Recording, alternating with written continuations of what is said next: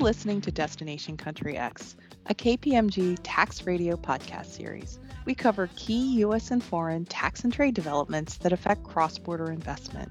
I'm your host, Kim Major, a principal with Washington National Tax and tax industry lead for U.S. International Corridors. We're glad you could join us. Enjoy the program.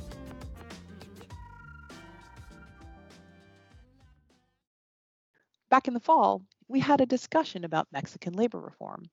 And if you'll recall, potential rule changes were making their way through the Mexican Congress that would require many, if not most, Mexican operations to restructure. And at the time, we were thinking that the new rules could surface by the beginning of 2021, causing a mad first quarter scramble. But as it turned out, the Mexican Congress pumped the brakes just a little bit, delaying deliberations for several months. And now, after a bit of hurry up and wait, congressional activity on this front is not only back in gear, but has unexpectedly accelerated. So joining me today to talk about the imminent legislation and company coping mechanisms are Courtney Wallace, International Tax Principal from our Detroit office, Marcela Calderón, Head of Labor and Employment Law for KPMG Mexico, and Armando Lara, Head of International Tax for KPMG Mexico. Thanks, Kim, and welcome back, Marcela and Armando. The structures that we're talking about today, they're so common and they've been around for such a long time, especially in the manufacturing space. So I'm excited to hear what needs to happen so that we can help out these companies as they go through the changes. So Armando, thanks and welcome back. Could you remind us of the underlying rules and the company structures that set the stage for labor reform? Sure, Kim. The employees are entitled to receive in the aggregate 10% of the operating profits as part of their compensation. This is a right that is contained in the labor law.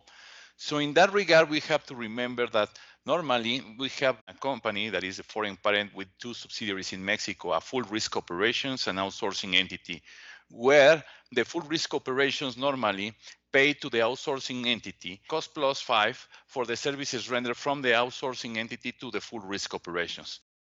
With this reform, of course, what they are trying to obtain is that the employees can have the 10% over the profits generated by the full risk operations in Mexico. We think about stripping income and functions and risks and assets from operations for tax purposes. It almost is stripping, but not for tax purposes, but for labor liability purposes. Yes, definitely. It's one of the models to reduce the impact of the profit sharing that has been very widespread in Mexico.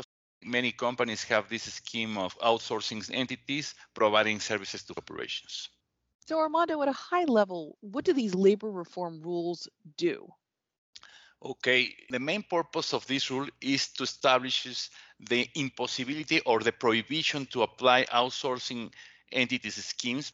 Take into consideration that they are saying that labor rights are being affected with these schemes, so it won't be longer applicable these schemes here in Mexico. The government has decided to remove that possibility. If you have a prohibition against using these schemes, does that mean that you have to restructure your labor contracts, or is it actually that the entities that you're using themselves are illegal and need to be liquidated or eliminated somehow? No, there has to be a restructuring in order to avoid outsourced services. We have to remind what is the definition of an outsourcing services. And the definition is when a contracting party provides its own employees for the benefit to the contractor or makes them available to this contractor in order to provide services in the core business of the operative company. Armando, what are the options really for taxpayers in restructuring these arrangements? Yes, Courtney, there are several ways in which we can remove potential risks. We can start with the employer substitution. That is the simplest one. There are some specific conditions that we have to meet in order to do it. There has been other ways in which we can do it, that is to go for a free tax merger. That is in terms of the Mexican law, it's possible to have a merger without any consideration as alienation. You merge the intercompany services into the operative company and you resolve the issue. And the third one that probably is more complex, but probably there will be a more definitive situation in relation to the businesses to make an analysis if we have to move outside of Mexico certain assets, risks, and functions, and start to perform all of them outside of Mexico in a new company that can be located abroad. We need to analyze what will be the amount that potentially the tax administration service will ask for an exit tax. So there will be these alternatives that we have in front of us in order to tackle this problem. So Armando, you noted that this is the core employee. So if we're talking about a manufacturing entity, it's the manufacturing employees, but the rules don't apply to all of the employees. Is that fair to say? Yes. Yep. There will be some employees that can be in a special figure that has been developed for these purposes, specialized services, where when those employees are not involved in the core activities of the operative company, they can be employed in the specialized services company that will be entities more regulated by the labor authority. Great. Marcela, where do the rules stand now? We have an advanced process at the Congress. It has been approved, and right now it will come in force on May 1st. Can you tell us how long we've got to make changes? It's 3 months. However, exists some specific procedure before the employment authority in order that they approve or made a registration of the specialized services. So maybe we have to submit before this authority, maybe on June 15, in order to have enough time to be ready on August 1st. So I'm sorry. So what, Marcela, is the magic of the August the 1st? This transitional period established in the law is that you can move all the employees without complying the new rules of employment substitution during this period from May 1st to August.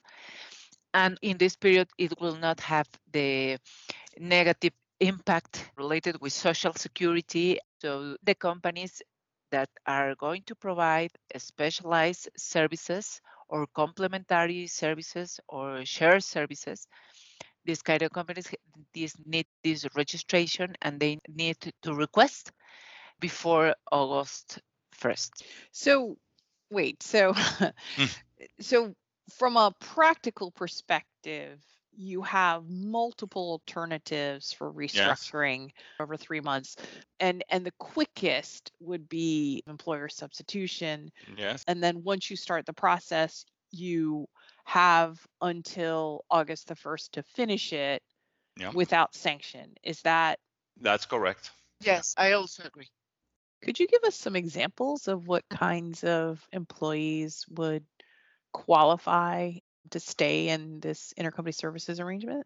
Yes, for example, KPMG is a company that is dedicated to provide advisory, tax, and audit services. This is our core business. So what we can hire is an specialized services related, for example, with activities such as cleaning services, security, etc., that are not our core business. Is it fair to say that it's the folks that move towards generation of revenue? Yes, that's correct. They are related with the generation of your income. So what happens to marketing or Office of General Counsel or the IT computer tech people? The marketing in particular is actually a big question in my mind. Yes, this is a very good question because at the end, part of the marketing can be considered as a part of the core business, and this is something that you can probably know. You cannot have the possibility to outsource that services. No, the IT services, we need to see if there can be a possibility to say that this will be an specialized services, taking into consideration that the role of one company, for example, in the case of manufacturing, we are producing cars, etc., but we need to have some specific technical services in order to provide support to the technical network that is using in the maquiladora, for example. In that regard, this is not part of the core business, manufacturing goods. So in that regard, there can be concern and specialized services. There will be definitely important to define the line where you are providing a service that is related directly to the core services. And when there is something that can be a subsidiary activity, which is not in the scope of the core business. Courtney, obviously it's a different exercise, but it sounds very similar to what we've been doing with the last few years in the BEAT arena with respect to, is something COGS, is what people are doing related to manufacturing? Is it SCM? Is it related to sales and distribution? And just try to dig down into what people actually do all day and what their role is in the stream of commerce. Sometimes those are very difficult conversations, especially when you have people who are in many, many different roles. They just wear different hats within a company. Absolutely. And I think getting to the right person that actually has the detail on all of those functions in the different aspects of the business, it's also a very difficult conversation, right? It's many layers of the onion that you keep pulling back and figuring out, but what do you really do? What do you really do? And who's in charge? It's a difficult discussion for a lot of businesses. Before you move on, I want to check, Marcela, do you agree what I just said regarding the IT services? Because I remember that I discussed with several clients this point and they say, no, yes, but I don't know if you agree with that. The IT services can be an specialized services. Yes, it is. Okay, thanks so much. It should be considered. Yeah, thank you so much. What are the sanctions related to not complying with these rules? The potential penalties that we will face in this case will be, first of all, in the area of income tax, that payments won't be deductible for income tax purposes. Also, for purposes of the value-added tax, the value-added tax that has been transferred won't be creditable for those purposes. And finally, for purposes of the federal tax code, it considers as a tax fraud any scheme that provides contracting personnel. So there are also very high penalties in that regard. On the labor side, do you remember the amounts in pesos, Marcela? What will be the sanctions by employee?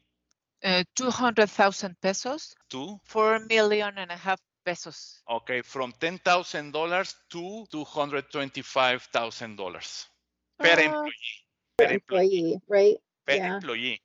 So it's a very high amount. I think, honestly, on the first recording, there was a number that came out that was like $182,000 per employee. And when we went back to edit it, I thought, that can't actually be true. Maybe they meant pesos instead of dollars, but we left it and then that went through technical review and it's fine. But I did worry about that at least for a minute, but this is no joke and there was no mistake. That is a lot of money. Yes. Per employee. Per employee. This has got to be done because I think when it comes right down to it, the labor sanctions are potentially much, much higher than tax sanctions. I guess you're talking about denying the deductions for the intercompany services payments if you're continuing to make them after the May the 1st, but that can't be $226,000 per employee. No, but the problem is that remember that in the tax area, we have this issue that is considered as a tax fraud scheme. And this is a crime and you go to jail. So. Oh, yeah. And so I believe there's the jail side of it. Yeah, exactly. There's the jail side in the tax area. And I imagine that there are various tax issues. We talk about tax-free or maybe even taxable merger from the Servicios company moving into the operating company. I imagine if the operating company's running a loss, maybe that isn't exactly the way you go, or, depending on what happens with the operating company, maybe you go the other way. But does this basically come down to a big modeling exercise? Yes, definitely. We are working now to model what will be the impact if we want to make one decision or another. When we have to go directly to the employee substitution, well, we see the pros and cons, because when you are transferring all of the people that are located in the services company to the operative company, well, we need to check what will be the impacts in Social Security contributions, what will be the profit sharing, what will be other fringe benefits that you can have in order to have an homogeneous treatment for everybody. This is one of the things we need to analyze, for example, as well, what happened in a merger, what will be the consequence of the merger. Probably normally will be on a free basis, but what will be the result at the end of this merger? And at the end, in the case of business restructuring, one of the things that we are taking into consideration is what will be my cost if I increase the payments of Social Security risk? What would be my impact if I increase probably the payments of profit sharing? And it's worth to make an analysis. What happened if I put outside everything?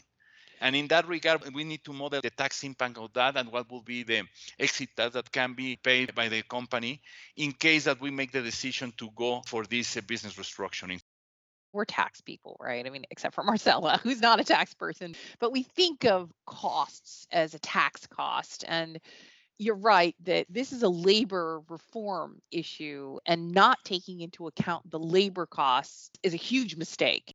If you're going to do modeling, you might as well model both the tax side as well as the labor side. But Marcela, correct me if I'm wrong, but I thought I'd heard something about caps with respect to the amount of the profit sharing that would be allocated to employees. Yes, Kim, when the companies will make the procedure to individualize this 10% of the profit sharing, they determine the amount of each employee. They need to compare with 3 months of salary of this employee or the average of the profit sharing that the employee received in the 3 years before. It's also important to consider that this procedure, in order to be proportional among all the employees, the executive employees and the union employees with a lower salary, establish a formula that consider the higher salary of the union employees. We need to add 20%, and this amount will be considered the cap for all the employees that the white-collar employees or the administrative employees, the executive employees, only will have this amount to individualize the profit sharing. So, for example, an executive that maybe the amount is higher and exceeds the 100% of the lower salary of the union employee, they will not receive an amount of profit sharing that it's superior to the 20% of the salary of the union employees. As a summary, we have two rules to consider. The first rule is the amount that executives or the white-collar employees will receive is until the 20% of the salary of the union employees. And the second one is that the cap of the profit sharing will be determined. In the first scenario, 3 months of salary. In the second scenario is the average of the profit sharing that the employee received in the last 3 years. The employer will select from these alternatives the alternative that benefits the employee with a higher amount of profit sharing. So I assume that maybe if you had an employee with a significant promotion and a raise, that would be one of the scenarios where the average would help you. All right, I see where some of the strategy is coming in then. Okay, so it sounds like the next few months are going to be a little busy south of the border, and as companies would be best advised to look before they leap, it also sounds like a modeling exercise, maybe the first order of business. Marcela, Armando, thanks so much for getting us caught up on developments. And as we said before, restructuring isn't easy, cheap, or quick, but a little heads up here will hopefully go a long way. So thanks for that. And in the meantime, everyone, thanks so much for joining us. Be good, stay well. We'll speak again soon. You've been listening to Destination Country X. Thanks so much for tuning in. We look forward to speaking to you next time.